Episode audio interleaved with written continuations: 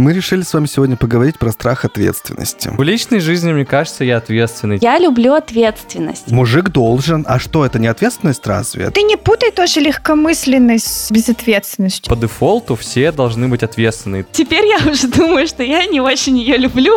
Не существует никакой вообще ответственности. Безответственные в 21 год рожали детей. Учитесь ответственности с подкастом «Я боюсь».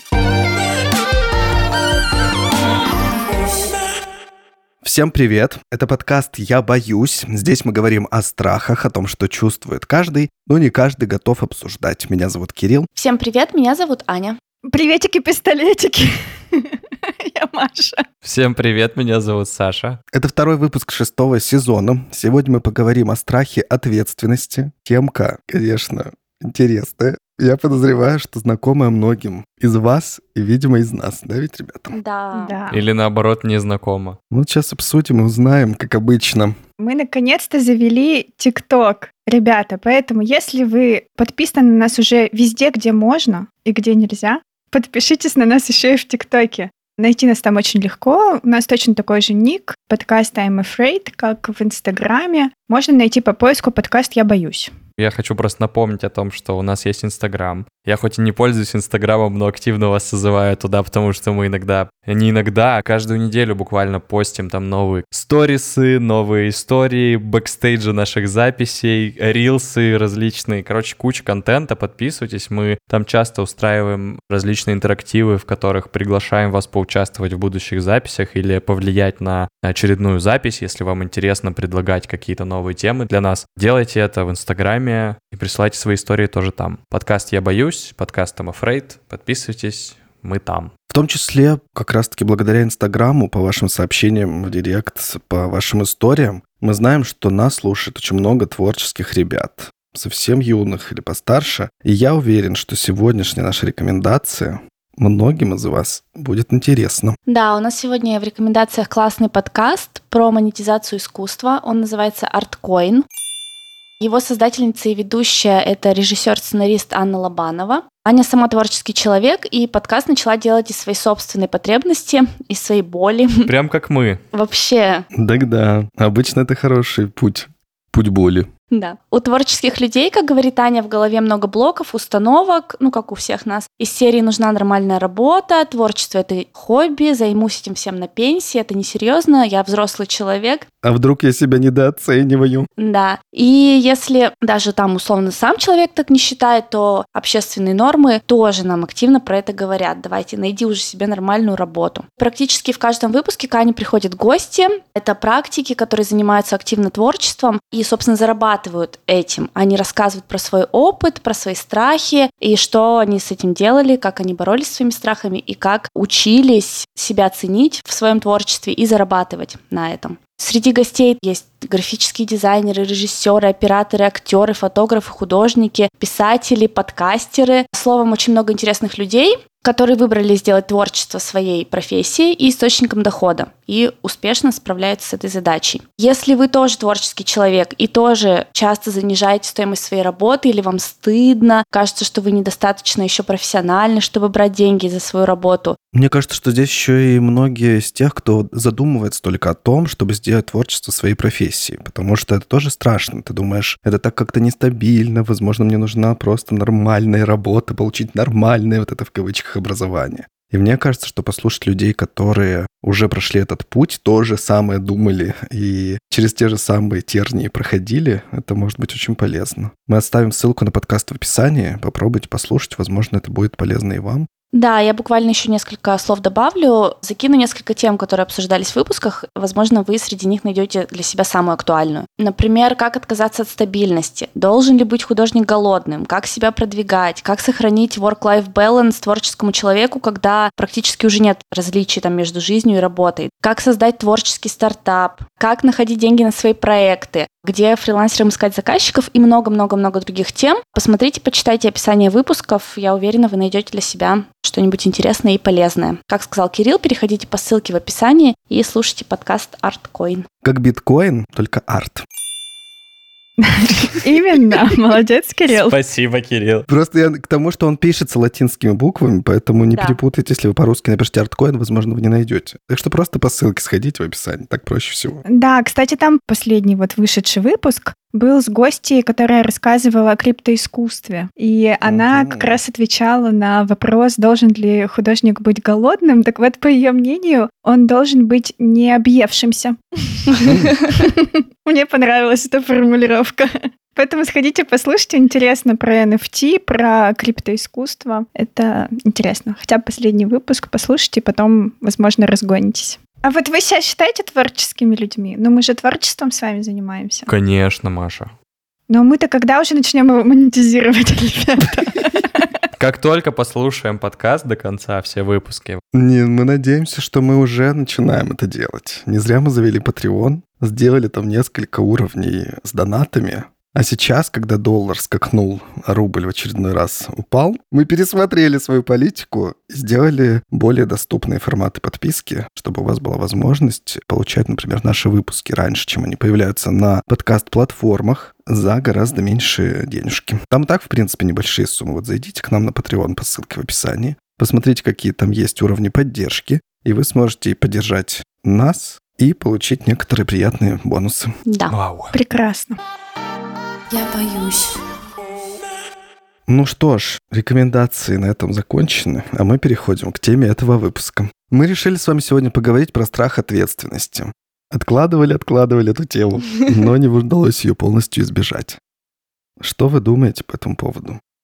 Вот так я сегодня буду разговаривать, чтобы максимально оттянуть момент, когда мне придется признаваться в очередной раз во всех своих смертных грехах. Давайте каждый скажет про себя, как он считает, он ответственный человек или не ответственный. Вообще, мне кажется, что ответственность нужно делить на несколько там уровней. Есть ответственность в работе, есть ответственность в личной жизни, есть ответственность перед самим собой, есть ответственность перед родственниками, семья и все такое. И сложно сказать, э, когда тебя спрашивают, ответственный ты человек или нет, сказать да или нет, потому что в разных ролях ты можешь быть ответственным, там, гиперответственным, может быть безответственным. И Я отвечаю на свой вопрос, ответственный я или нет, я бы сказал, что я, наверное, не ответственный человек. Ты даже разложил по сферам, и в каждой из них... Все равно. Да-да-да. Ну, хоть где-то, Саш, ну, хоть где-то. Да, я и говорю, что в совокупности, если там их 5 или 6 сфер, то там 4 из них я безответственный, а 2 ответственный. Мне кажется, мы сегодня за выпуск сможем порассуждать по поводу того, как вообще у кого из нас. Так а что это значит-то, погоди, для тебя? Ты боишься брать на себя ответственность и поэтому безответственно себя ведешь? Или просто тебе это не нужно? Это не твоя ценность? Это зависит от сферы, про которую мы говорим. Ну, давай какую-нибудь одну разберем на примере. Давай, какую? Личную жизнь. Эх, сразу, да, ты?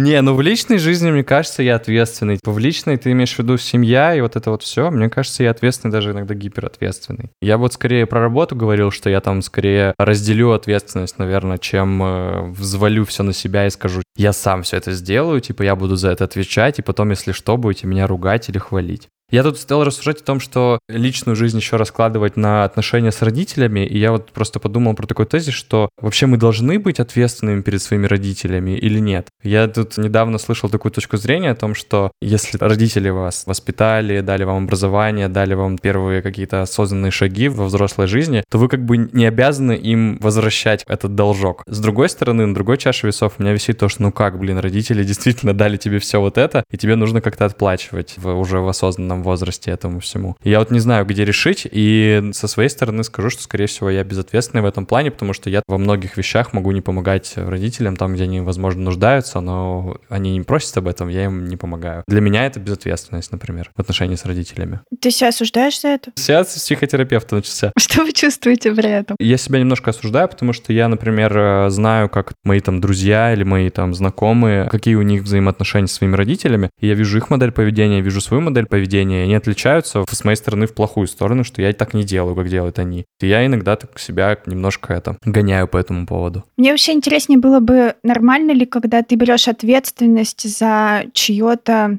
эмоциональное состояние, например, тех же самых родителей? Ну вот я однажды наступил просто на грабли такие, э, когда я стал разрешать вопросы, которые связаны с родителями, с моими, которые возникли между собой. Я взял на себя зачем-то эту ответственность и хотел им помочь, хотел там усадить их за стол и поговорить и решить эту проблему, которая возникла. И я том, в том плане, что я услышал такую обратную связь, что Саша со своими нравоучениями типа никому не нужен. И я подумал, что ну на этом как бы моя роль такого спасителя и всего такого должна быть прекращена. Сейчас я считаю, что это не нужно делать. Отвечая на твой вопрос, Маш, что надо ли брать ответственность за эмоциональное, за решение проблем каких-то там и всего такого. Мы еще об этом поговорим, про гиперответственность, но как раз один из признаков гиперответственности — это самоощущение, что ты отвечаешь за эмоциональное состояние другого человека это как бы уже ненормально, это как бы уже переход границы. То есть есть человек, у которого есть ответственность за свое эмоциональное состояние. Я вот Саша согласна, я тоже не понимаю эту границу, если честно. То есть я ее понимаю рационально, я читаю статьи психологов или еще какие-то мнения, и я понимаю, ну да, вот в идеальном мире, наверное, так должно быть. Но по факту, когда ты сталкиваешься с э, реальной жизнью и с реальными взаимоотношениями, иногда очень сложно абстрагироваться и снять с себя и сказать, ну окей, твое эмоциональное состояние — это твоя ответственность. Пожалуйста, возьми ее на себя. Это как будто бы в учебнике так написано, а по жизни не всегда так получается. А в жизни ты сталкиваешься с тем, что тебе вторая половинка или вторая половина тебе говорит о том, что какое у тебя сейчас эмоциональное состояние, я его перенимаю, поэтому я себя тоже так буду вести. Ну вот, кстати говоря, вот с этим я согласна. Э, я не знаю, что ты имеешь в виду, но как я это поняла. Я с этим согласна. Приведу пример просто. Если, например, э, у одного партнера очень плохое настроение, он там всех ругает, ходит там и, и так далее, и так далее, и так далее, то вторая половина тоже начинает расстраиваться, ходить и обижаться и злиться на все вокруг, э, перенимая модель поведения своей второй половины. Вот я об этом. Да, я, значит, правильно тебя поняла. И вот с этим я согласна. Согласна с чем? Что не надо делать или надо? Пример. Если человек просто в плохом настроении, твой родственник или твой партнер, твой друг, опять же, по идее, можешь его оставить в покое и дать ему пережить там свою грусть, печаль. И, в принципе, у меня лично получается от этого абстрагироваться и тоже не погружаться в эту же грусть и печаль. Но бывают такие случаи, когда, например, в машине ты находишься в замкнутом пространстве. Ну вот у меня так муж постоянно делает. Он просто так иногда злится, гневается, бесится, но для него это нормально. Он так выплескивает свой гнев, и потом у него все ок. Вот он сразу же, вот он побесился, он выплеснул свои эмоции, и он как бы очистился таким образом, свою психику очистил, а мою загрязнил. То есть по логике чего это я его делаю ответственным за свое эмоциональное состояние? Ну просто не поддавайся, типа, и все. Возьми на себя ответственность за себя. Ну, блин, когда у тебя тут над духом просто такой трехэтажный мат стоял в течение пяти минут, ну вот лично я очень это в себя принимаю. Я, как я недавно выяснила, что я высокочувствительный человек, поставила себе такой диагноз. Я просто все это как губка впитала и сижу такая, «М, а он уже все, ля-ля-ля, ты поля, что там дальше, какие у нас планы? А что ты сидишь такая кислая? Да, да, да, да, да, да. Вот это вот у меня такое бывает, и меня это бесит очень. Очень понятная ситуация. Но мне кажется, что мы снова здесь путаем вот эти границы ответственности внутри этой ситуации. То есть одно дело, когда мы говорим, что твое эмоциональное состояние – это твоя ответственность, это значит, что ты не берешь на себя миссию изменить состояние человека, который сейчас рядом с тобой находится. Другой как бы аспект – это твоя ответственность за твое эмоциональное состояние. И если в данном случае это какая-то агрессия, которая выливается наружу, и еще что-то, то здесь же твоя ответственность защитить свои границы и сказать, что мне вот это неприятно. Я не люблю, когда ты так делаешь, потому что там я начинаю тревожиться, мне кажется, что это направлено на меня, ну и так далее, объяснить как-то свое ощущение. Я так и делаю. Но это, похоже, не помогает. Но ты встречаешься с аргументом в ответ. Я свои эмоции не могу внутри держать. Мне это дискомфортно. Для меня здоровее, для моей психики сейчас это все высказать вслух, и мне потом будет хорошо. Ну почему я должен условно страдать или свой обычный паттерн поведения менять? Я не хочу, мне так комфортно. Здесь тоже идет ответный аргумент. А тебе комфортно быть в браке? Брак — это компромисс, между прочим. Давай мои чувства тоже учитывать человек. Ой, я просто как будто снова переместился в Машину машину. Аня, в следующий раз я еду на заднем сиденье. И комментирую ваши отношения. Хорошо. Можно еще попробовать выходить из машины. Мне кажется, на третий раз он уже тоже поймет, что не надо так делать. Так Аня уже сделала шаг в эту сторону, уже обучилась, сдала на права, уже сама готова водить машину. Если что, она будет мужа выставлять из машины и уезжать. Ругайся сколько тебе угодно. Действительно. Мы как бы начали разговор с ответственности, а не со страха ответственности. И я уже чувствую этот камень, который на меня давит очень сильно. Потому что у меня, в принципе, слово «ответственность», как и слово «должен», которого я избегаю, или кто-то должен, они кажутся мне необоснованно ценящимися. Это как будто бы требование внешнее к тому, как ты должен жить почти всегда. Ну да. Потому что то, что ты должен быть ответственным, мы это слышим без конца просто, с самого детства. Веди себя вот так, ты должен делать вот это. Это все про ответственность. И мне кажется, что как все навязанное, это что-то тлетворное. Вообще это сложное какое-то понятие, но мне тоже не нравится ответственность. Мне очень не нравится ответственность. Я пытаюсь ее избегать вообще всячески, как только могу. Но как будто бы создается такое ощущение, что ответственность и принятие последствий каких-то решений, которые ты принимаешь, это этап взросления. Взрослой жизни не бывает без принятия решений, не бывает без каких-то обязательств, не бывает решений без последствий с которыми тебе придется как минимум смириться, если они будут отстойными, которые придется принять. Да, я согласна с Машей. И еще такой момент, что если ты как бы считаешь, что ответственность это все навязанное и не должен я никому ничего, это тоже выбор, и ты за него тоже несешь ответственность. Хочешь ты этого или не хочешь? Замкнутый круг.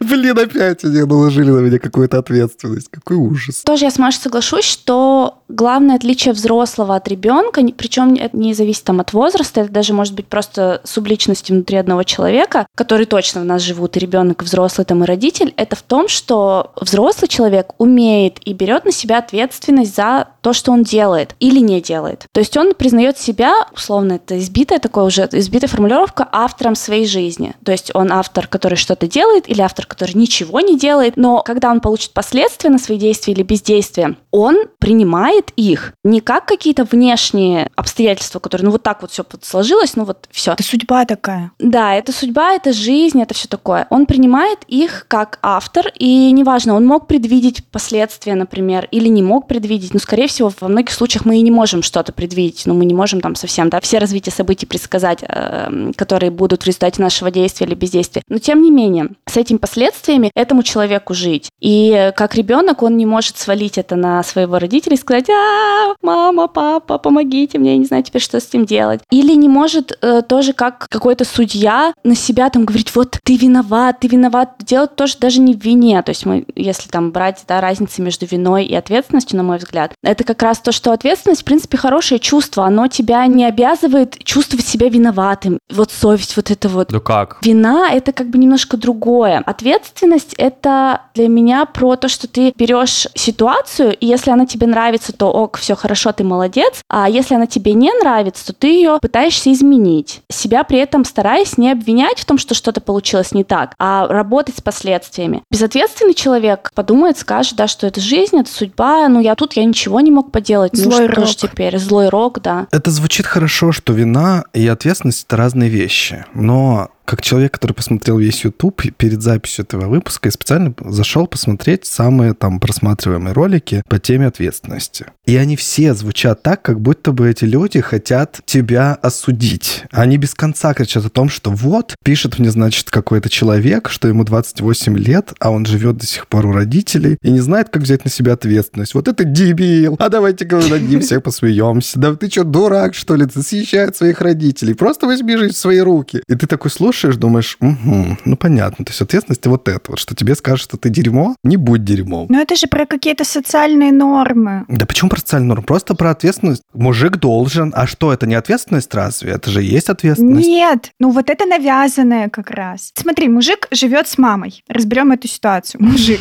Мужик такое слово. Опять этот бедный 28-летний парень, который написал какому-то блогеру, сейчас получит от нас. Бедный дв- 20... э, Скольки летний Кирилл там ты?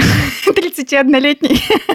Давайте разберем ситуацию. Так, извините, я нахожусь в этой ситуации. Ладно, возьмем 28-летнего стандартного человека, который живет с родителями. Мы не будем его никак называть, чтобы никого не обидеть. Человек, мы будем называть его человек. Он живет с родителями, но он делает, получается, в какой-то момент своей жизни выбор. Он говорит, я буду жить с родителями, потому что я буду экономить. Возможно, он хочет накопить на квартиру. Мы не знаем, какая у него мотивация. Но человек принимает последствия, что у него нет свободы какой-то. То есть он не может там, не знаю, вечеринку закатить, потому что у него родители тут под боком. Девушку пригласить. Да, да, да, девушку пригласить, потом жениться на ней завести. Нет, а почему ты считаешь, что он делает какой-то выбор? Он просто так жил всю свою жизнь и продолжает ее жить, как он жил, как он привык. Отсутствие выбора это тоже выбор. Если ты, извини меня, не выбрал ПФР или что там нужно было выбирать, как я, например, вот эти молчуны, они все автоматически перешли страхование пенсии. Я про пенсию говорю. А, господи. Если ты в какой-то момент не выбрал, в какой э, фонд тебе вложить свою пенсию, ты просто автоматически перешел. Просто за тебя сделали выбор. Ты отказался от, от того, чтобы выбирать. А потом еще и все равно ее заморозили. Делал ты выбор или нет? Так вот, Кирилл. Поэтому вот эта вот мысль о том, что я несу ответственность за свою жизнь, я автор своей реальности, это самое большое заблуждение в мире. Ну, неправда. И люди, которые считают, что они взрослые, в это заблуждение ныряют со всей своей головой. Они думают, что если я сделаю выбор, то значит, что я отвечаю за то, что будет дальше. А ты ни за что не отвечаешь. Все будет так, как просто будет. Ну да, оно будет, но тебе придется принять эти последствия в любом случае, потому что это твое решение. Даже если ты не делал выбор, ты все равно будешь принимать эти последствия, потому что ты просто живешь, продолжаешь свою жизнь, ты не закончил ее. Потому что я тебе говорю, отсутствие выбора это тоже твой выбор, и ты в любом случае принимаешь последствия. Ну, Маш, ну расскажи мне, в какое здесь у тебя отсутствие выбора и какая здесь твоя ответственность, если ты не выбрала... Нет, я выбрал вот свой пенсионный фонд, а государство на следующий год заморозило мою пенсию и не дает мне ее больше уже никогда, несколько лет, шесть. Ну так ты не выбрал. Какой здесь был мой выбор? Тебе нужно было оценить весь рынок, проанализировать и вложить свою пенсию туда, где, вероятно, государство не могло бы дотянуться до твоей пенсии и заморозить ее. В смысле? Оно дотянулось до всех пенсий, куда бы ты ее ни вложила. Оно просто ее не выдает в эти фонды. Кирилл, значит, надо было переехать в другую страну. В чем проблема? А, то есть вот такой у вас выбор, понятно. Ну, Кирилл, ну ты же так не думаешь. Вот то, что ты говоришь, ты так не думаешь. Мне тоже кажется, что ты так не думаешь. Конечно, я так думаю. Нет, ты так не думаешь. Ты зачем-то провоцируешь. Примерил на себя роль. Да, примерил на себя роль, которую ты на самом деле не исполняешь. Возможно, в части... В части пенсии это правда. В части пенсии, да, ты так и действуешь. Но это не так. Очень странная позиция, и ты точно ее не придерживаешься. Даже можно, если взять какие-то другие примеры, ты же встаешь по утрам, ты что-то делаешь, чистишь зубы. Да, да. Вот. Нет, я делаю что-то, понимаете, вот в том-то и прикол, что ответственность – это вина. И я делаю что-то, потому что если я этого не сделаю, меня будут осуждать. Окружение будет меня осуждать. Работодатель меня будет осуждать, если я перестану что-то делать по работе. Нет, работодатель не будет тебя осуждать, тебя просто уволят. Меня просто уволят. Я не могу себе этого позволить, потому что тогда, ну, совсем уж невыносимо. Ты пойдешь жить другой жизнью, получается выживать как-то. Ну какой? Под мостом. Ну вот да. У тебя будут совершенно другие проблемы уже. Сейчас ты уже как смешиваешь уже ответственность и отсутствие ответственности и правила мира, в котором мы живем. Ну окей, да, в этом мире есть правила. Ты по ним живешь, ну либо ты не живешь, в принципе, в этом мире. Я просто говорю, что ответственность — это внешняя мотивация всегда. Это неправда. Почему это внешняя мотивация? Окей, давай возьмем какую-то сферу, где обществу и миру вообще без разницы, что с тобой происходит. Давай. iPhone ты хочешь купить или Android? Например, ты, например, покупаешь iPhone, который стоит там в три раза дороже, чем Android, Мгм. ты там вкладываешь в это какую-то часть своих денег, которые ты мог потратить на другое, но ты выбираешь э, потратить их на это. Но никто же тебя не заставляет и не будет тебя никто винить или шеймить за то, что ты купил там Android, а не iPhone. Такие выборы же ты делаешь. Да, такие делаем. И есть просто, видимо, какие-то сферы, за которые ты не хочешь или не веришь в то, что там ты что-то сможешь изменить. Ну окей, твое право. Тоже никто тебя тут за это винить не будет. Но это не распространяется останется на всю жизнь. Это же очевидно, что мы для себя просто выбираем какие-то приоритетные, ну, либо не приоритетные, а какие-то сферы, в которых, ну, мы в себе чувствуем силы делать какие-то выборы. И в них мы берем на себя ответственность. iPhone и Android есть силы. Например, да. А в каких-то, ну, не чувствуем в себе силы, не чувствуем в себе желания, ну и не делаем там никакие выборы, не берем никакую ответственность. И говорим, ну, это жизнь просто так сложилась. Ну ладно, тогда давайте поговорим все-таки про страх ответственности. Если все так осознанно и замечательно с ответственностью, все легко, взял, да, отвечаешь за свои выборы, тогда почему существует страх ответственности? Как мы обсудили до записи, он знаком всем, не только мне, который считает, что ответственность это плохо. Это плохо? Ну да, как все, что навязано. Да, Кирилл, блин, ты, я тебе сейчас... Хорошо, что мы далеко сидим. Кирилл немножко решил перчика добавить в наш шестой сезон. Я не считаю просто, что это навязано. Я не могу ответить на такой вопрос. Ладно, хорошо. Страх ответственности у тебя есть, Маш? Да, я уже говорила об этом. В чем он у тебя? Маша как будто на экзамене, я не знаю, на каком-то. Я, если честно, уже немножко Ты побаиваюсь. сейчас неправильно ответишь. Ну вот сам, Кирилл, ответь, в чем у тебя проявляется страх ответственности. Давай, ты первый. Да во всем. Я поэтому так и говорю. У меня во всем есть страх ответственности. Потому что мне кажется, что когда люди ожидают от тебя ответственность, это чрезмерная ноша. Ты и так ответственный человек. Понятно, что ты не будешь делать на отвали что-нибудь, все, что ты делаешь. Почему это Ну тебе? кому это Почему? Кому это понятно? понятно? На разные люди бывают. Да, Кирилл, блин, до хрена людей, которые делают все на отвали. Ты сам это прекрасно знаешь, и сам с- прекрасно с такими людьми записываешь подкаст, например. Конечно, да. Мы прекрасно понимаем, что с такими людьми никто не хочет иметь никаких Кто дел. это сказал? Это тоже неправда. Ну, приходится. Или страдает из-за того, что имеет с ними дела. Нет. Нет. Нет, вам классно, да, иметь дело с людьми, которые не несут никакой ответственности. Ну, Кирилл, ты идеализируешь или гиперболизируешь вообще все социальные связи и взаимоотношения. Бывает иногда ситуация, когда ты вынужден это делать не потому, что даже это твой выбор, а потому что так сложилось сейчас, и есть люди конкретно в этом примере, которые безответственные, но ты с этим сделать ничего не можешь. И ты говоришь о том, что типа по дефолту все должны быть ответственны, и ты даешь задание там или что-то еще кому-то, и он обязательно это должен сделать. Мне кажется, что это очевидно, потому что если ты сам сталкиваешься с ситуацией, когда ты вынужден как-то взаимодействовать с безответственными людьми, ты думаешь, что это неприятно мне, значит, я тоже не буду так себя вести. Я не понял Я вопрос. тоже не поняла. Я вообще не поняла, куда ты клонишь, если честно. Ты говоришь, что я идеализирую. Да нет, просто для всех разный какой-то страх ответственности. Ну вот, например, для меня страх ответственности. Мне вообще ответственность нравится в целом. А мне нравится ощущение, что ты отвечаешь за что-то. Мне тоже. Я с тобой. Это во всех сферах, потому что вот я тоже люблю брать ответственность на себя. Но иногда, когда, например, я не знаю, пример того, когда ты в путешествии, ты хочешь отдохнуть, но тебе приходится брать на себя ответственность за все, что будет происходить в этом путешествии, и ты не можешь нормально отдохнуть из-за того, что ты все время должен отвечать за что-то. Ты как бы такой говоришь, я люблю брать на себя ответственность, но по факту же ты не хочешь этого делать. В другой сфере ты любишь брать ответственность за финансовое состояние своей семьи, хочешь брать ответственность, ты ее хорошо выполняешь эту роль, классно отвечаешь за это, за все, у тебя все получается. Это, это ты тоже любишь ответственность, у тебя здесь получается. Потом там другая сфера, ты за своим ребенком не следишь, потому что это делает жена, и ты это говорит о том, что ты безответственный человек. Вот как? Я, ну ты говоришь, я люблю, я не понимаю. Да нет, это не говорит о том, что ты безответственный человек. Я понимаю, Маш, я тебе говорю о том, что когда ты говоришь, я люблю брать на себя ответственность, это тоже нужно уточнять в какой сфере и где, потому что ты можешь любить брать ответственность на работе, но при этом не любить брать ответственность за планирование путешествия, вот. Очень странно сказать, ну для меня, по крайней мере, я люблю брать на себя ответственность, потому что никто этого не любит. Вот, я с тобой согласен. Да. Я, когда беру на себя ответственность, я страдаю. Но когда я не беру на себя ответственность и перекладываю это на кого-то другого, я такое часто делаю в своей жизни, Я я, тоже тоже, страдаю. да. И в этом замкнутый круг. Я реально люблю иногда какие-то вещи переложить на своего мужа, потому что я знаю, что он умный, взрослый, он реально вот тот человек, который умеет принимать решения, и он не страдает от последствий практически никогда. Ты этого не знаешь. Ладно, я этого не вижу. Он это не проявляет. Возможно, он тоже страдает, но я сомневаюсь.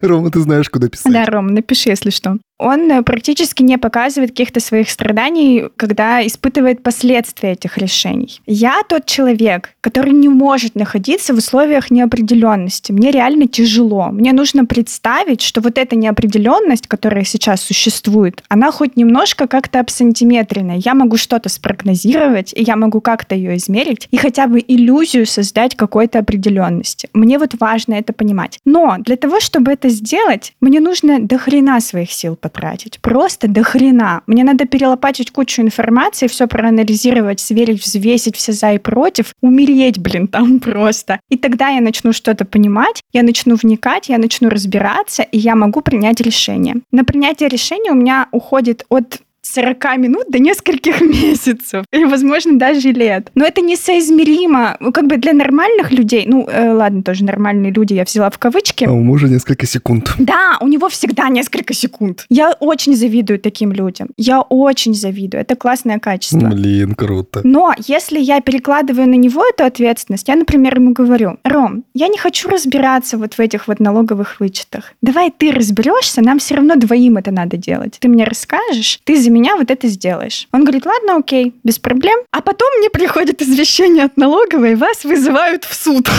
Вот такая вот херня обычно. Потому что ему повезло, он себе все хорошо заполнил, все отлично, а у меня какая-то хрень. Просто, ну, не повезло, не совпало там что-то. Что-то не сработало там на самом сайте налоговой, наложилось на вот то, что я не разобралась в теме, то, что я не проконтролировала. Это вышло вот из моего поля контроля, и я просто выпала. правила. И в итоге мне все равно приходится разгребать эту ситуацию. Мне приходится разбираться, погружаться. Вот все, что я вам до этого перечисляла, мне все это все равно приходится делать, только я еще вдвойне страдаю, потому что мне надо исправлять ошибку, которая даже случилась не по моей вине не я приняла решение вот так вот сделать, я могла бы, как Кирилл говорит, это вина. Я могу, то есть в этой ситуации винить только себя, но я бы не стала, наверное, себя. Ну, хотя я бы стала себя винить. Кого я обманываю, ребят? Так вот, я об этом вам и говорю. А вы представляете, что не понимаете. Но, Кирилл, понимаешь, я даже не причастна к этому. Так вот это твоя безответственность просто, что ты не причастна. Ты сделала выбор ничего не выбирать, тебе скажет Таня. Короче, Кирилл, я страдаю в обоих случаях. И когда я беру ответственность, и когда я ее перекладываю на другого человека. А тебе пытаются сказать, что ответственность это очень важно, она избавит тебя от страданий. Она не избавит, потому что ничего не бывает в жизни просто. Простые решения — это сыр в мышеловке. Такого не бывает.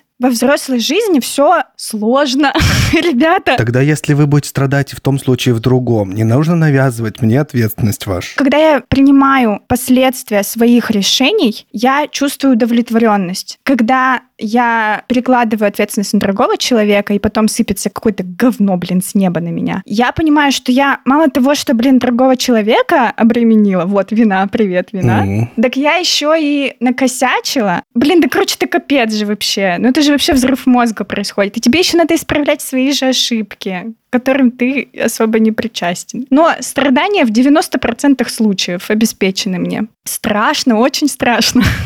Страшно, очень страшно. Мы не знаем, что это такое. Если бы мы знали, что это такое, мы не знаем, что это такое. Но ты хотел бы быть более ответственной? Я пытаюсь брать на себя ответственность, потому что мне кажется так правильнее, мне так лучше. Это проверено очень много раз, мне реально так проще, мне легче так жить. Я вам расскажу одну историю, за которую мне немножко стыдно. Это то, ради чего мы здесь. Мы приехали с моим мужем, сегодня он звезда выпуска, на фудкорт, где очень много разных ресторанов. Ну, вы знаете, где фудкорт находится в нашем городе. И там просто огромный выбор того, чего я никогда не пробовала. И только одно заведение, где я что-то пробовала. И я говорю, ну все, давай расходимся. Ты выбираешь себе, я выбираю себе, встречаемся здесь. Встречаемся мы, он уже сидит, ждет. Ну, то есть вот он уже с номерком, что ему сейчас уже готовят еду. Я говорю, как ты выбрал? Он такой, что, я просто подошел, тут вот суп. Это сейчас очень точная пародия.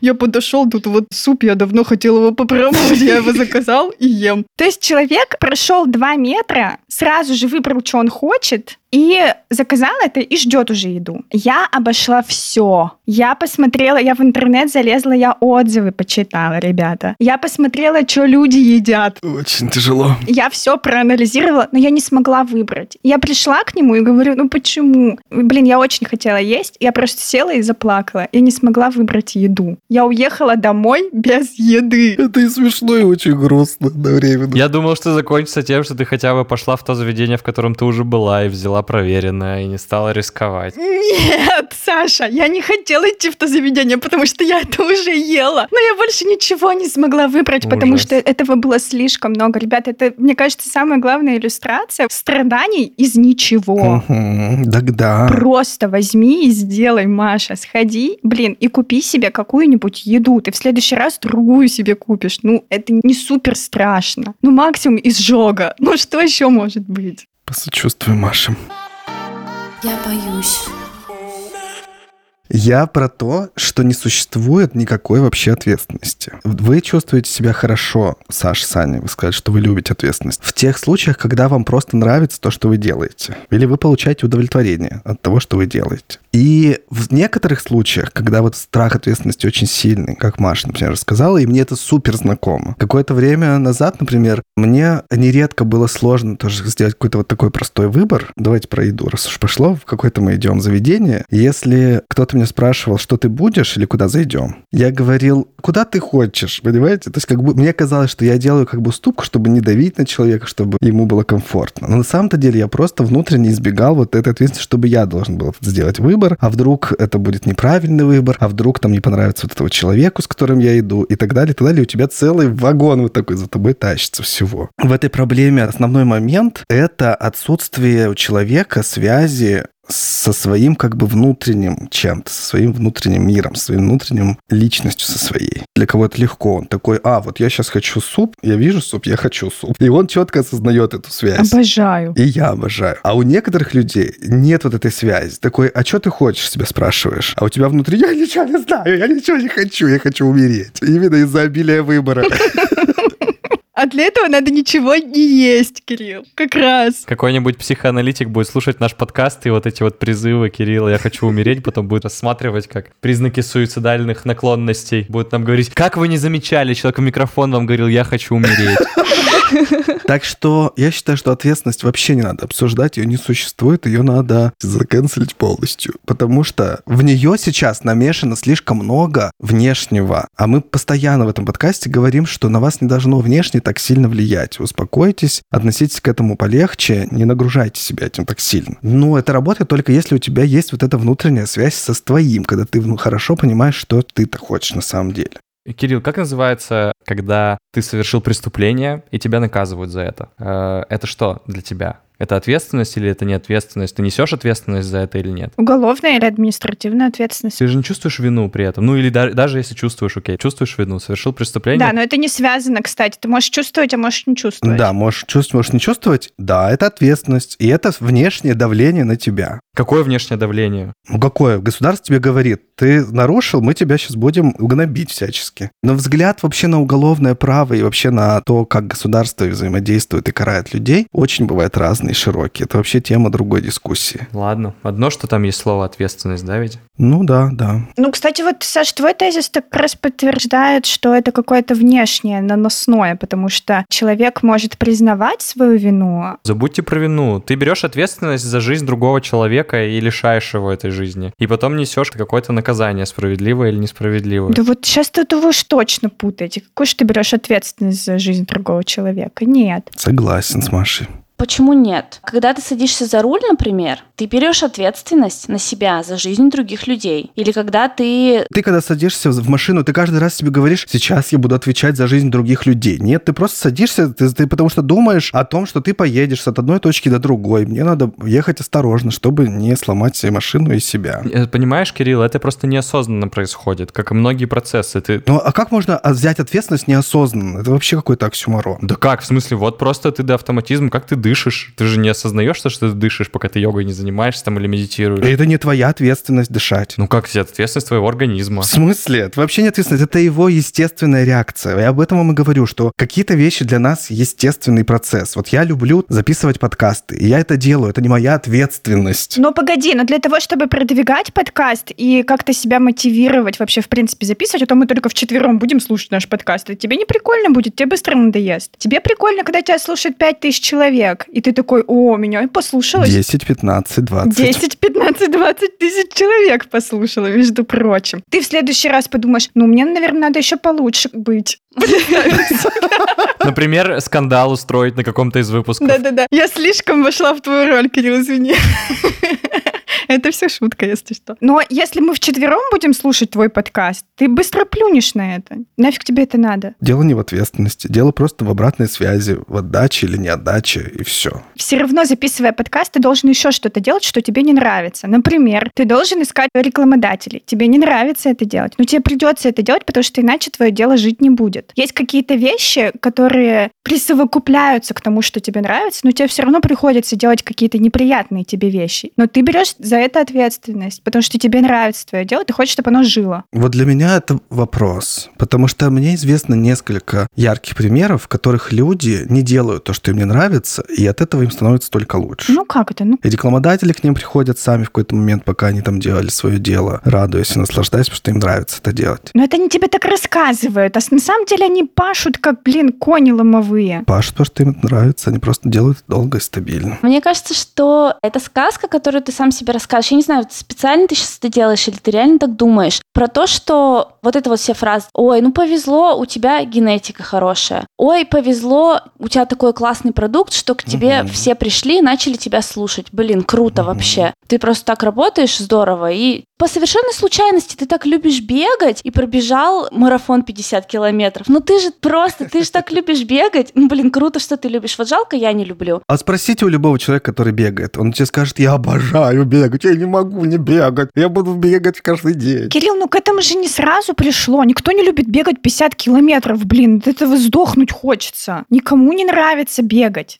Просто в какой-то момент ты нарабатываешь какой-то навык, но все равно тебе приходится переступать через что-то. Все равно ты преодолеваешь трудности, и в этом тоже кайф. Ну, для кого-то, да, кайф, для кого-то не кайф. Ну, да кто кому не кайф, тот не бегает. я начала говорить про то, что я люблю ответственность. Но теперь я уже думаю, что я не очень ее люблю. Идите в жопу. И да. Особенно отвечать за поведение своей команды в подкасте «Я боюсь».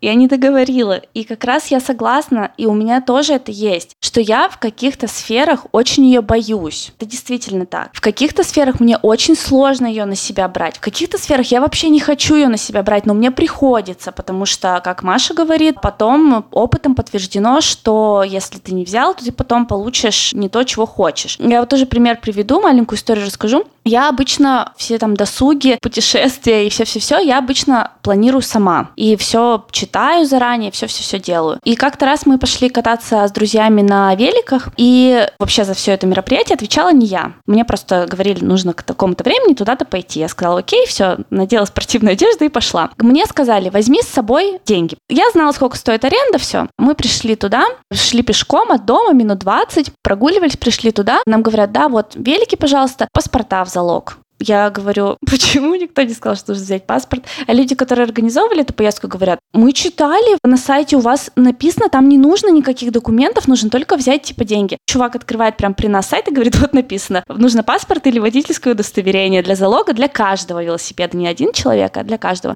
Ну что мы сделали? Мы развернулись, пошли обратно, каждый по домам, взяли свои паспорта, вернулись, то есть потратили на это где-то час. Вы настырны. Ну это что за досуг за такой? Вот я положилась. Мне такие ситуации не нравятся, поэтому приходится иногда, да, брать на себя все-таки, чтобы был больше процент успеха, скажем так. Есть, конечно, страх где-то ответственности, особенно при принятии очень больших решений, серьезных решений, потому что ты боишься что-то потерять, еще что-то. Ну да. Ты потому что в этот момент хочешь сказать, что ты взрослый человек. Сейчас я как возьму и приму это большое грандиозное решение, но у тебя для этого нет твердых оснований, потому что ты не можешь предсказать будущее свое в конце концов. Да, принимать решения и брать ответственность в условиях неопределенности – это вообще супер, супер высокий скилл. Поэтому такие гиперконтроллеры, как я, например, им это сложно сделать, потому что, ну нет, я не могу контролировать даже 10% из последствий этого решения, нафиг я его вообще тогда принимать не буду. Так такая вся жизнь, разве нет? Мы всегда живем в условиях неопределенности. Ты не знаешь, что будет завтра. Да, это так. Я просто вспомнила, когда готовилась к выпуску, первый свой осознанный случай, когда я приняла ответственность на себя. Кирилл, может, это по-другому как-то назовет,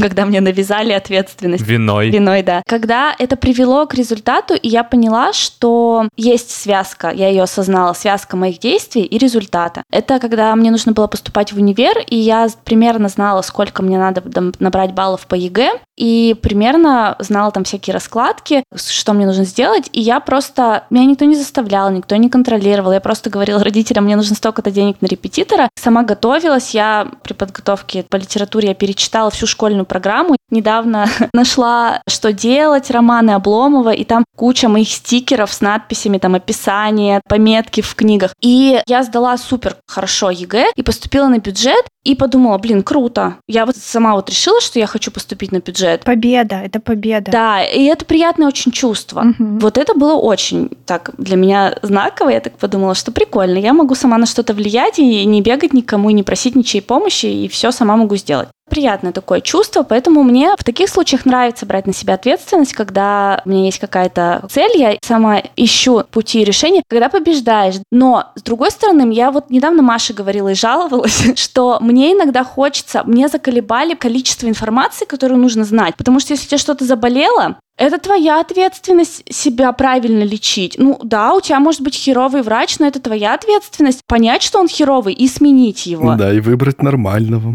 И выбрать нормального. И вот так вот во всем, что мне попадается за последнее время, какие бы у меня ни происходили ситуации, я пытаюсь пойти к эксперту, эксперт мне всякую хрень просто делает, и я все равно возвращаюсь и начинаю сама этот вопрос изучать. Меня это уже бесит реально, потому что это слишком много. И я тут, Маша, жаловалась, ну дайте мне, пожалуйста, какое-нибудь учение, которое мне скажет, делай вот так. Чтобы быть здоровой, нужно вот это вот делать. Чистить свои энергетические тела, да-да-да. Чтобы достигать целей, нужно вот это вот делать. Чтобы это, вот это, вот все, дайте мне, я хочу за религию. Но моя проблема в том, что я ни во что в это нахрен не верю. Может, пора начать, Аня? Вот, а я не могу, я хочу, я хочу, Саша, я хочу. Я вот тоже не понимаю. Я читаю все возможные системы, ну не религии даже, а просто вот какие-то системы организации своей жизни, которые бы немножечко ее упорядочили, сняли бы с тебя часть каких-то решений, которые не за тебя как бы там автоматически принимаются. Я ни во что в это не могу поверить, ни во что. Ничто не кажется убедительным. Сейчас попробую снять с себя эту гипертрофированную инфантильную маску. Но это то, как иногда я воспринимаю мир.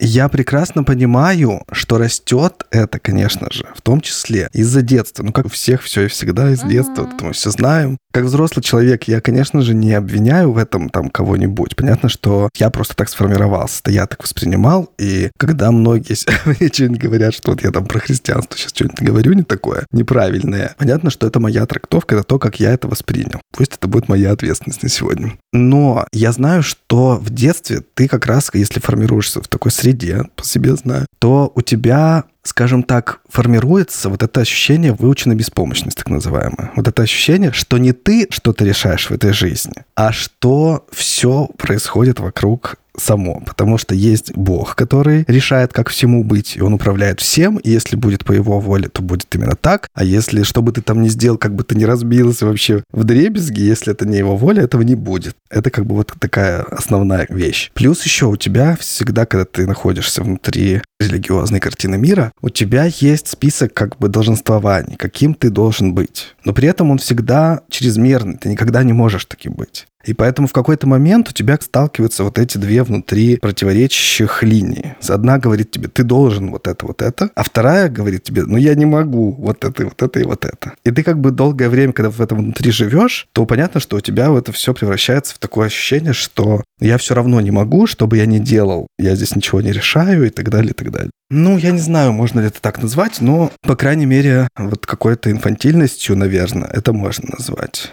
И внутренне я, например, на данный момент своей жизни понимаю, что это сформированная тоже извне какая-то картина мира, которая мне досталась. Но при этом я не понимаю, как из нее перейти к вот этой вот взрослости, да, когда ты берешь на себя ответственность и не умираешь по этому поводу, что тебе надо ее на себя брать. Мне кажется, нужно просто последить за тем, как действительно твои решения влияют на то, как происходит дальше твое существование, твоя жизнь. И когда ты там отпускаешь отпускаешь ситуацию и полагаешься на волю того человека или той сущности, которой ты веришь, и ничего не происходит, как ты хотел там или еще что-то. А в тех случаях, когда ты берешь ответственность и принимаешь такое решение и следует за этим результат, которого ты хотел достичь, условно 1-0, дальше в следующий раз ты смотришь, у тебя получается, что когда ты отпустил ситуацию, ничего не произошло, когда ты взял в свои руки все, все произошло, 2-0 uh-huh. и так далее, и опытным путем ты получаешь то, что... Я не хочу никого переубеждать, конечно, ты получаешь то, что, скорее всего, будет победа на стороне той роли, где ты сам отвечаешь за свои поступки, за других людей, может быть. Ну вот я надеюсь на это, но мне кажется, что работает картина мира твоя. Ты найдешь себе подтверждение, что я делаю, делаю без конца, все равно ничего не происходит, потому что это просто жизнь твоя такая. Ты не можешь говорить, что ничего не происходит, потому что если ты что-то делаешь, то это уже действие. Как Маша говорила там в самом начале, выбор, э, отсутствие выбора — это тоже выбор. Не, ну в смысле, что бы ты делал, это что не делал, ты бы пришел к этой же точке. Ну это возможно, да, это очень философский вопрос. Типа, если ничего не делать, придешь ли ты к такому результату, если у тебя иллюзия выбора. Я согласен.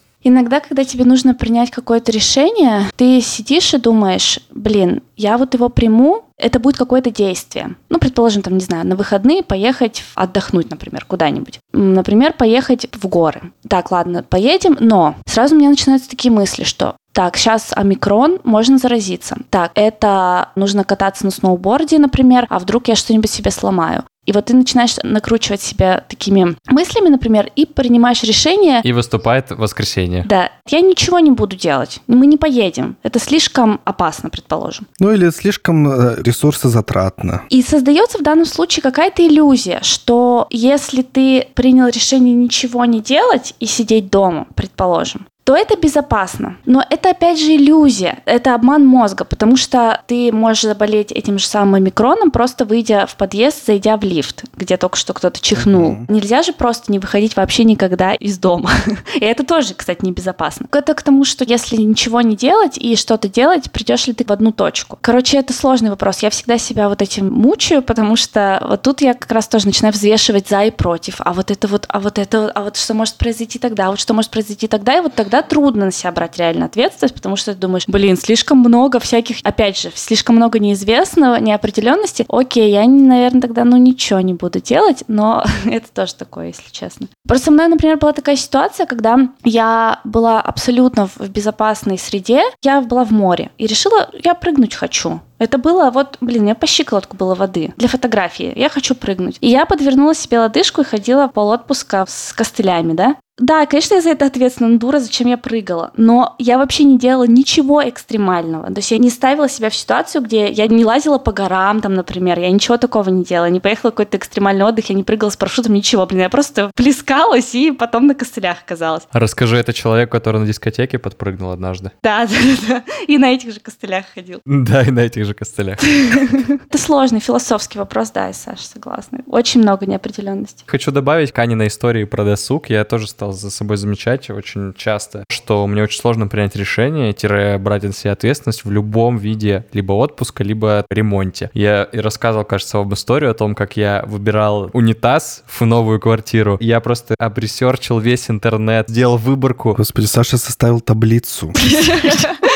Я сделал Google таблицу сравнительную, в которой ссылки на все возможные варианты, потом отдельным листом, где тот вариант, который мне понравился, в каких магазинах он есть. Я прикидывал, сколько я бензина потрачу, если я поеду до одного магазина, и сколько поеду до другого магазина. Короче, это иногда это просто какой-то кошмар. Вот с планированием досуга то же самое. Я очень сильно поражаюсь людям, которые могут сидеть дома, а зайти на какой-нибудь сайт, купить себе билет просто и завтра вылететь и полететь в отпуск. Или там, не знаю, просто погулять по Стамбулу 4 дня дня. Я вообще этого не понимаю, как эти люди это могут Легкий делать. на подъем называется, Саша. Либо безответственные, Маш. Потому что они не знают, что им нужно собаку покормить, показания передать приборов учета или еще что-нибудь. Я бы вот об этом думал. Ты не путай тоже легкомысленность, знаешь, э, с э, безответственностью. Разные вещи. Ну, возможно, да. Нет, в смысле, хорошо, что ты планируешь. Вот как бы это в разумных размерах, это все хорошо. Может, табличка это неразумно для унитазов. Согласен. Я не говорю, что это разумно. Я тебе говорю о том, что покормить собаку, но она точно захочет кушать хотя бы один раз за 4 дня. Это, ну, как бы стопудово. Она помрет там за 4 дня без еды. Это нормально просчитывать какие-то вещи и готовиться к чему-то. Это нормально. Иногда это просто слишком много энергии у тебя отнимает, и кажется, когда ты уже в этот отпуск прилетел, думаешь, блин, нахрена я полгода его планировала?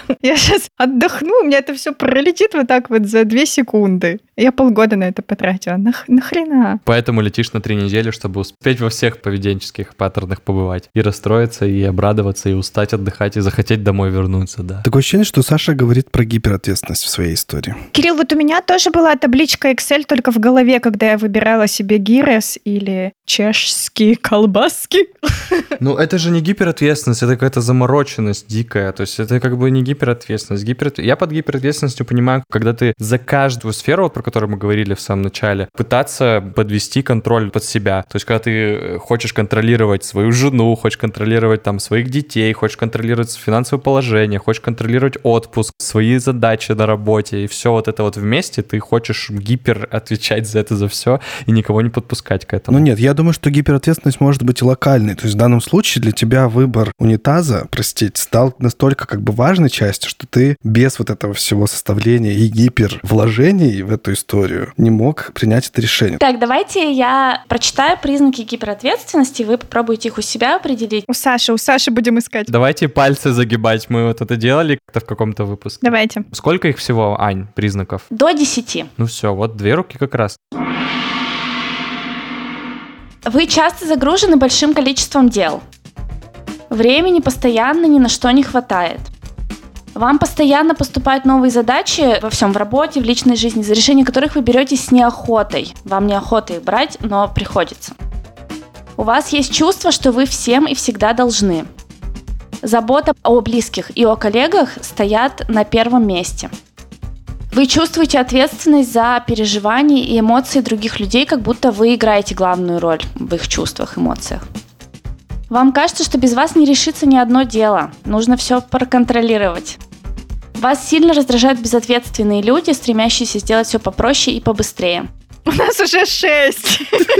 Можно на этом останавливаться уже. Ну да, да. Ну там примерно остальные все плюс-минус одно и то же. Ну все у себя диагностировали. Господи, Да. сообщество гиперответственных людей. Ну, это просто взрослая жизнь, я считаю, какая же это гиперответственность. Просто мне кажется, что такого не должно быть на самом деле. Это правильные тезисы по поводу того, что нельзя контролировать эмоциональное состояние других людей. Вот можно же по полочкам разбирать каждый из них и понимать, и точнее, и думать о том, где реально не стоит э, заморачиваться по этому поводу. Да, по все эти пункты, если их каждый разбирать, они вроде бы логично, что это не надо так делать. Меня бесят безответственные люди. Ну, как бы не обращай внимания на безответственных людей. Да, да, ну, например. Будь проще, не бойся ответственности. Это не call to action к тому, как э, в этом случае решать. Я имею в виду, что каждый из них, рационально, если подойти к нему, то можно выработать тот паттерн, который нужно применить, чтобы избежать этой гиперответственности в этом случае. Да, в моменте просто сложно как-то отразить. Особенно, когда на тебя нападают. Особенно, когда тебя обвиняют. И тебе скажут о том, что ты безразличен потом, когда ты будешь так говорить. Сформирована привычка вот так вот к этому ко всему относиться нормально. Ну и ладно, я типа сделаю. Почему плохо быть гиперответственным? Я думаю, всем это понятно, но Вообще, люди живут гиперответственные не своей жизнью, то есть они больше погружены в чужие жизни, постоянно переживают, очень много тратят нервов, как результат у них всяких много психосоматических заболеваний и так далее. Но я когда вот тоже читаю этот список, это тоже я все загнула бы все пальцы, я вообще думаю, блин, вот эти люди, если среди вас, э, слушатели наши дорогие, есть те, у кого ни одного пальца не загнулось, вы вообще как?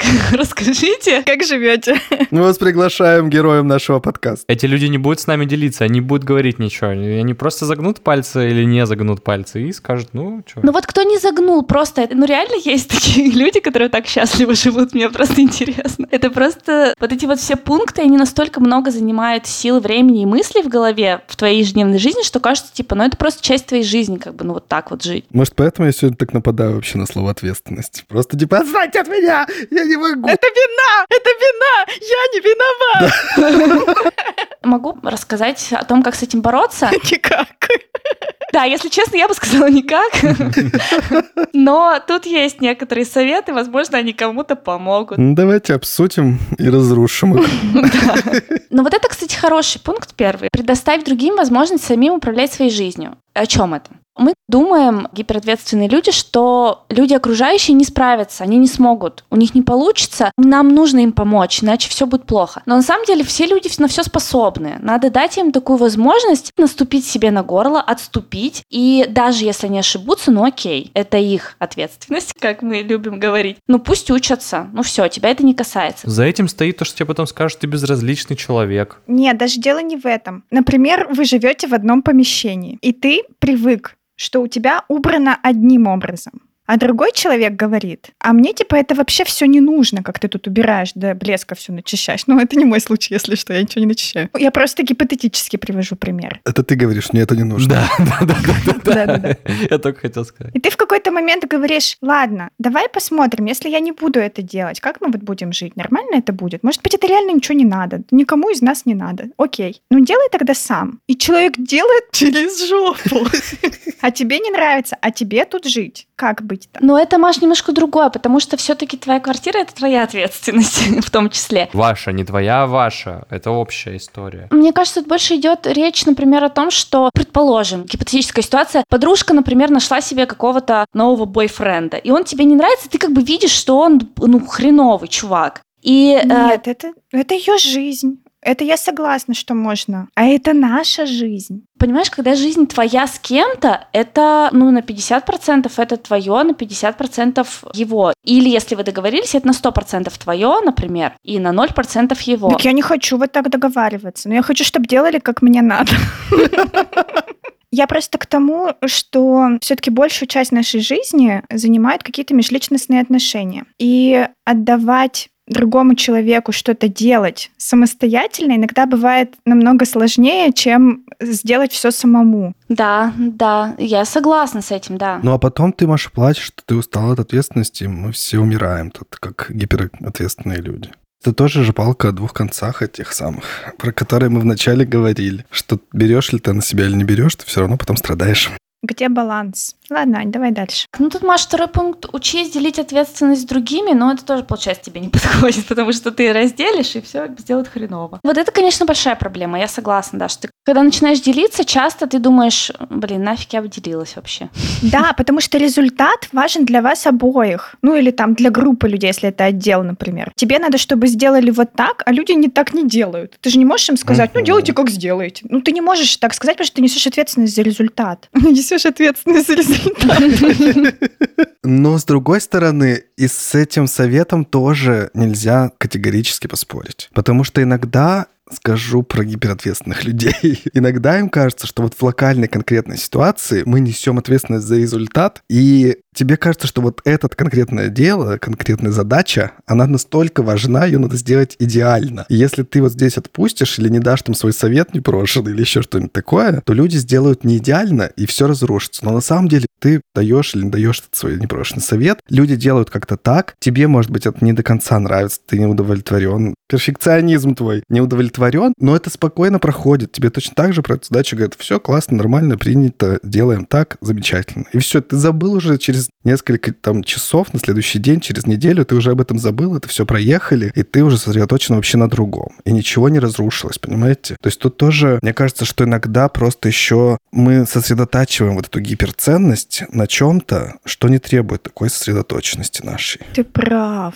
Еще один пункт идти на компромиссы с собой. Ну, здесь дурацкая формулировка, но примерно такой, что вы с другом решили пойти на лекцию какого-нибудь классного чувака. И вы этого ждали весь месяц, например, но он ждал больше всего, он прям фанат этого чувака. И у тебя день очень тяжелый, и ты умираешь, у тебя нет сил, ты хочешь доползти до дома. Но ты обещал, и ты идешь... И страдаешь. Да, и страдаешь. Вот не надо так делать. Нужно учиться честно сказать, слушай, я не могу, я устал. Ну ты один же сможешь сходить? Ну я просто все не могу. Если человек этого не принимает, ну как бы... Саша, Саша одобрительно отправляет нам в чат смайлик с аплодисментами на Анину фразу. В общем, идти на компромисс с собой, это значит, что не заставлять себя, а договариваться с собой. Если ты... Это шикарный совет. Это классный совет. Мне кажется, что с этого началось мое взросление и моя ответственность по отношению к себе, потому что в какой-то момент, когда я понял, что я просто уже не могу на какие-то вещи реагировать или исполнять обещанное, то есть не в смысле, что я не хочу или там еще что-то такое, а когда я просто понимаю, что я не могу, физически не могу, я лежу на полу.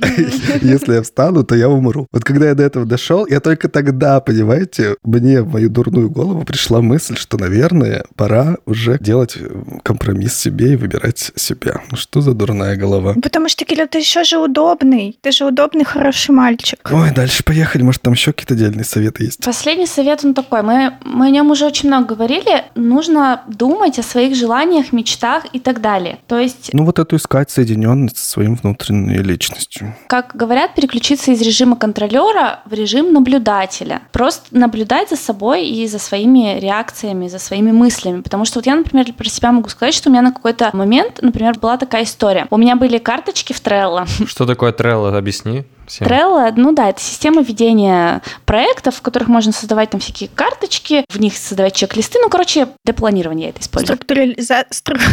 Спасибо, Маша. Да-да-да. Потерпела неудачу.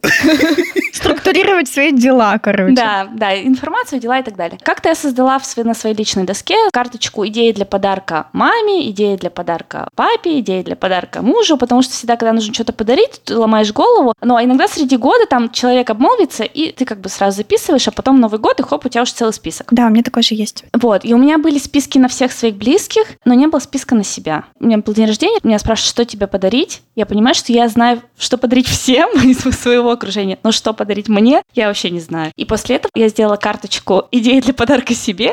И он самый длинный, да, этот лист? Да, сейчас он самый длинный. И все, и у меня теперь никогда нет проблем. Я всегда скидываю и говорю, пожалуйста, вот выбирайте, что хотите. С советами все. Я боюсь. Согласитесь, что за последнее время мы несем намного больше ответственность и как бы считаем себя ответственными за намного больше, чем, например, наши родители. То есть у нас там есть пунктик сейчас по экологии, и мы моем э, пластик и тратим на это дофига времени, там отвозим все, свозим в разные фракции, сдаем Да мусор. извините меня, поднимите руки, у кого из нас есть дети, а у кого из наших родителей были дети в этом возрасте. Потому что мы боимся, господи, мы родим этих существ. Да, я тоже хотел сказать, что наши родители в 21 год там уже тр- третьего ребенка рожали, и вот это вот все. Да, и отчасти, возможно, потому что ты слишком много ответственности осознаешь сейчас. Возможно, да. Попробуй это на каком-нибудь семейном сборе рассказать родителям, и тебе... У нас не было ответственности. Да-да-да. Что вы все безответственные в 21 год рожали детей. А они, скорее всего, тебе скажут, что это вы просто сейчас безответственны. Мы-то как раз все уже к этому времени все понимали и все делали. А вы тут инфантилы проклятые. Живете как хотите. Я и не спорю, возможно, мы слишком, наоборот, разнеженные такие, о боже, это такая ответственность, я не смогу ее на себя взять. Надо за экологией последить. Да, послежу за экологией. Возможно, это так, я не знаю. Нет ответа, это просто тоже наблюдение такое. О страхе заводить детей мы поговорим чуть-чуть попозже. О, это будет выпуск на 10 часов. Мне кажется, не первый раз обещаем этот выпуск. Да потому что, Саш, это страшно. К этому даже просто подойти. Это я здесь вам тараторила 4 минуты. Там будет 54. Да там мы еще орать начнем. Ну и вот из этой же еще серии фраза старшего поколения, но причем оно не сильно старше там меня, например. И вот эти люди начинают писать, что типа вот мы всегда вообще работали и пахали, и ни на что не жаловались, а вот вы теперь все вот эти дети, все эти зумеры проклятые, вы сейчас, понимаете ли, там я не в ресурсе, а я там сейчас недостаточно там отдыхаю, а вы меня токсите, и вот это все. Тиктоки свои снимают. Тиктоки свои только снимаете, и никто ничего не делает. На завод иди работай. Кстати, переходите на наш ТикТок. Да, Кирилл, ну это же, как обычно, конфликт поколений. Мир изменился, люди не успели за ним измениться. Мы точно так же будем на следующее поколение гнать, потому что нет, чтобы тиктоки снимать. Нет, ну нормально, нет, они там в своей метавселенной какие-то эти NFT свои смотрят. Ужасно, отвратительно. Нет, это нормально. Другое время, другие люди. Нам приходится жить вместе. Ну, что поделаешь. Я вчера э, был в такой роли, это было очень смешно. Мы сидели с женой на диване, она мне показывала рилсы, точнее, не готовые уже рилсы, которые она сняла, а есть видео и есть аудио. И какому, типа, она подставляла в Инстаграме видео, и потом выбирала аудио для этого видео. И она сидит в телефоне, очень быстро это все делает. И я сижу, и ей говорю, блин, я себя ощущаю себя каким-то дедом, потому что такой думаю, как ты так быстро, блин, переключаешься, там все быстро получается. Это было так смешно, потому что я реально не понимал, что он нажимает, и там потом в итоге видеоролик получается. Ну вот, Саша, прикинь, с твоим ребенком у тебя будет 30 лет разницы. Разные миры. Мгм. Или 28. Ну, я округлила, я округлила. Потому что ты как сам решишь, знаешь ли. Это не мое дело. Я знаете, еще что хотела добавить? Совсем забыла. Мы говорили о том, что гиперответственность это ужасно и плохо, и надо от этого избавляться. Но я подумала, что есть и плюс гиперответственности. Ну, то есть плюс, может быть, и для этого человека, который этим болен. Ну, для общества. Но для общества, да, потому что мне кажется, что из гиперответственности это одна из благотворных почв для развития какого-то активизма хорошего. Например, если человек супер ощущает себя ответственным за будущее этой планеты, то он, предположим, становится экоактивистом и всех задалбливает, давайте, давайте, сортируйте, делайте, делайте, становится Гретой Тумберг, например, и весь мир там И заводит. выгорает через полгода и лежит в депрессии, потом еще 30 лет. Возможно, такие вот активисты, которые на идее живут, Меняют наш мир к лучшему. да, меняют мир к лучшему, и они все гиперответственны, потому что иначе зачем нафиг им это надо, если это их как бы не касается, и они типа с края. Вот я про еще еще про это подумал. Мгм. Ладно, давайте завязывать уже с этим. Не зря мы откладывали эту тему, потому что, проговорив все это, мы никуда не пришли. Мы все еще лежим в этой большой мокрой яме. Так, Кирилл, а мы же как в КВН. Мы не решим всех проблем. Нам станет радостнее. О, Маша, господи. Мы же не берем на себя ответственность за решение всех этих страхов. Да. Да. хотя бы эту ответственность мы, слава богу, не берем. Да. Надеемся, ребята, что вы на нас ее не возлагаете. Мы, кстати, от нее очень легко, да, отказаться. Все такие гиперответственные, но здесь нахрен. А, мы думали, вы нам поможете как-то вообще разрешить наши проблемы. Не-не-не-не-не-не. Это не тот подкаст, ребят. Это ваша ответственность. Учитесь ответственности с подкастом «Я боюсь». Ужас. Ну что, Кирилл, ответственность завершить выпуск все-таки на тебе, поэтому давай. Это не ответственность, это мое желание. Желание, все, и прости. Это твоя привилегия. Вот, понимаете? Стоит только избавиться от этого ужасного слова и концепции ответственности, все становится легко, приятно и счастливо. Если вам не хватает ответственности в своей жизни, вы, пожалуйста, ее тренируйте. Мы говорили сегодня немножечко о том, как это делать. Чуть-чуть смотреть внутрь себя, чего вы хотите, это делать. Это будет вас подпитывать. Удачи помогают нам взращивать ответственность. Точнее, удачно реализованные задумки. Если у вас гиперответственность, и вы насчитали у себя все пункты, то стараемся от нее избавляться, как мы тоже поговорили. Так что все-таки этот выпуск не бесполезен. Мы надеемся, что вы останетесь с нами в этом сезоне. Поговорим еще много о чем. Пригласим специалистов. Послушаем с радостью ваши истории об ответственности или страхе ответственности или гиперответственности. Подписывайтесь на нас, пожалуйста, в соцсетях. Ссылки есть в описании. У нас появился ТикТок, и там мы абсолютно безответственно себя ведем. Сходите, посмотрите. Ну и все, поддержите нас на Патреоне, и мы будем вообще полностью счастливы и удовлетворены. Услышимся через две недели. Пока. Всем спасибо и пока-пока. Пока-пока. Пока-пока. Все боятся, не все об этом говорят.